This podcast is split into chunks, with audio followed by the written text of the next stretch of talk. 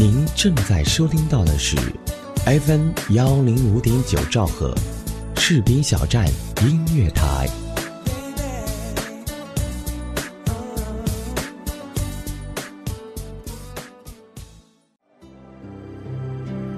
回溯一段岁月，走进一位人物，了解一段往事，装点一份心情。我是花一城，与你相约故人风轻。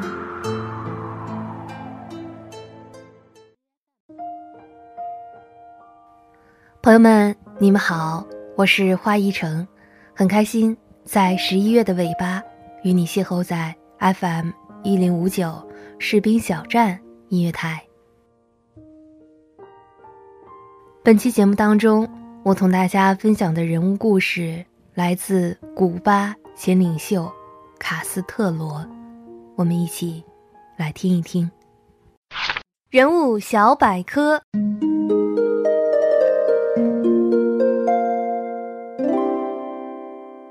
菲德尔·亚里杭德罗·卡斯特罗·鲁斯，古巴前领导人、马克思主义者、无产阶级革命家、政治家、思想家、军事家，是当今国际共产主义运动中的领导人之一。于二十世纪五十年代领导古巴革命，推翻了巴蒂斯塔政权，将古巴转变为社会主义国家。二零零五年六月因病住院，由其弟时任第一副主席的劳尔·卡斯特罗暂代国务委员会主席职务。后，劳尔·卡斯特罗正式出任国务委员会主席兼部长会议主席职务。卡斯特罗于二零零八年二月十九日公开表示，不会再寻求担任古巴国务委员会主席的职务。早在二零零六年就已把权力移交于劳尔。二零一一年四月十六日至十九日，在哈瓦那国际会议宫举行的古巴共产党第六次全国代表大会选举出古共新的领导机构，劳尔·卡斯特罗正式成为古巴共产党中央委员会第一书记。马查多为第二书记，卡斯特罗正式隐退。卡斯特罗曾于1995年和2003年对中国进行国事访问。2016年11月25日，古巴革命领袖菲德尔·卡斯特罗去世，享年90岁。菲德尔·卡斯特罗领导着古巴与超级邻国美国的长期抗衡。他很喜欢“大雪压青松，青松挺且直”这首诗的意境。他说。这些年，我一直面对死亡的威胁。敌人尊敬那些不惧怕他们的人，那些敢于挑战他们的人。卡斯特罗总是穿着一身橄榄绿军装，一直给人强硬的印象。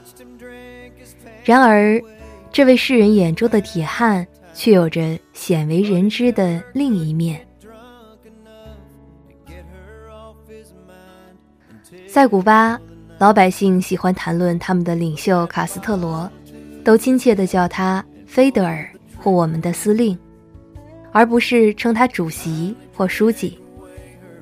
古巴媒体也是如此，除非发布非常正式的官方新闻，一般都称呼他为司令或总司令，有时干脆直呼其名菲德尔。卡斯特罗身兼很多职务，唯独对总司令情有独钟。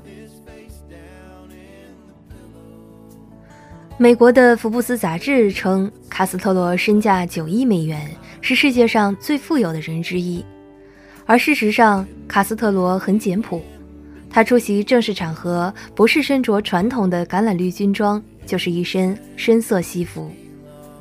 执政四十多年，他的月薪不过几十美元。他曾说：“我无意要求增加工资，因为幸福不是建立在金钱基础上的。我饿不着。”衣服也够穿。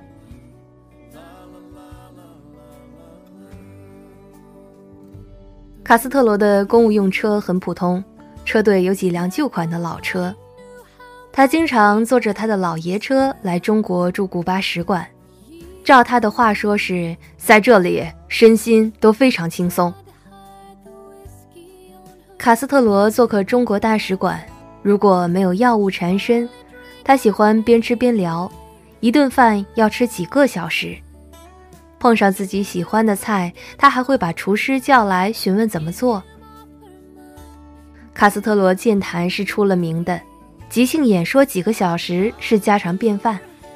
他甚至有过演讲近十个小时的记录。在一次会议上，卡斯特罗从晚上十点钟左右开始讲话，听完他的讲话，一看时间已经是凌晨四点了。卡斯特罗很懂烹饪，早在年轻时他就经常下厨做饭，而且他很喜欢中国菜。一九九三年十月三十日，中国驻古巴大使徐一聪邀请古共中央政治局委员拉赫一家到使馆吃午饭，卡斯特罗主动要求加入。卡斯特罗很懂得礼尚往来，他常派人给使馆送来东西。在古巴两年多，徐大使曾先后收到他送来的一头重达几百斤的活猪、几十只鸭、鹅和火鸡。一百多只鹌鹑，还有蔬菜等等。卡斯特罗喜欢钓鱼，特别是去深海钓鱼。他经常派人给中国大使馆送来他钓的鱼，有的鱼个头还真大。在上面的几段故事之中，我们看到了卡斯特罗在生活之中的平易近人，然而在政治上，他的手腕还是很强硬的。那接下来呢，我就给大家介绍一段相关的故事。古巴于1898年脱离西班牙统治而获得形式上的独立，但独立以后的古巴却一直为美国所控制。1902年以后，美国曾先后三次派遣海军陆战队在古巴登陆，以控制这个岛国的政治局势。美国还占据了岛上的战略重地关塔那摩湾，作为美国海军基地，以控制古巴和整个加勒比海地区。当时，古巴的巴蒂斯塔政权极端反动、腐化，不得人心。卡斯特罗领导武装起义，于1959年1月1日推翻了巴蒂斯塔反动政权，建立了革命临时政府。由于推行社会主义改革，古巴和卡斯特罗很快成为美国的眼中钉。1961年，美国和古巴断绝了外交关系，并开始对古巴实行长期的经济、金融封锁和贸易禁运。1961年4月17日黎明时分，在肯尼迪政府的支持下，美国中央情报局实施了一项代号为“猫鼬行动”的推翻卡斯特罗计划。一千四百名古巴流亡分子组成的美国雇佣军古巴旅，从美国迈阿密的中情局秘密训练基地出发，跨海来到了古巴南海岸猪湾，实施了登陆行动，试图在古巴制造内乱，推翻卡斯特罗政府。这就是震惊世界的猪湾事件。然而，在卡斯特罗的领导下，这一事件以流亡分子的惨败而结束。在这一事件当中，共有一百一十四名流亡分子被古巴军队击毙，一千一百八十九人被俘。这些人在古巴监狱里生活了十八个月之久。后来，美国同意用价值五百三十万美元的粮食和药品，才把他们换回了美国。在去世前，卡斯特罗曾经最后一次在古巴人民代表大会上发言，他说。我很快就要年满九十岁，很快我就会像其他所有人一样，我们所有人都要面临那一刻。但是，古巴共产主义者们的理想信念会保持不变，继续在这个星球上证明：如果人们努力且有尊严的工作，就能够生产出人类需要的物质和文化产品。我们需要为此继续不停奋斗。或许这将是我最后一次在这个会场发言。我们必须告诉拉丁美洲和全世界的兄弟们，古巴人民将会取得胜利。一代传奇就此落幕，让我们对这位共产主义的坚定拥护者说再见。本期节目到这里就要结束了。感谢责编子恒，监制浩然，主播助理巧巧，我是主播花一成。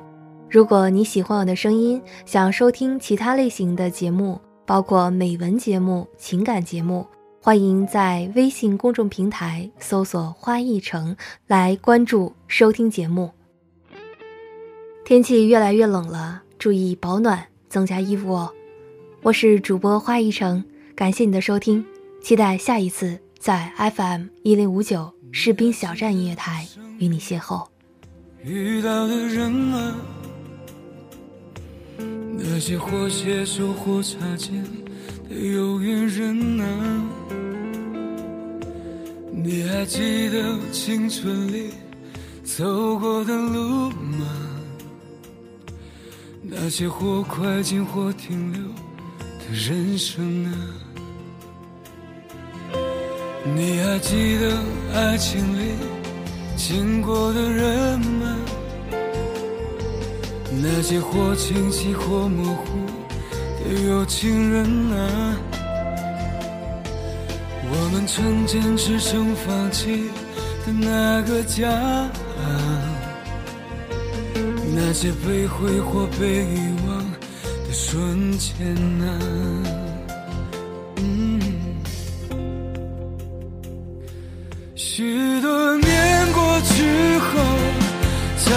在熟悉的路口。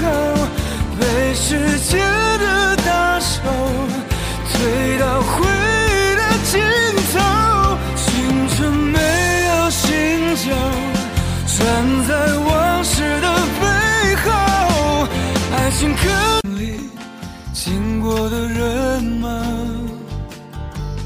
那些或清晰或模糊有情人啊。我们曾坚持，曾放弃的那个家，那些被挥霍、被遗忘的瞬间啊。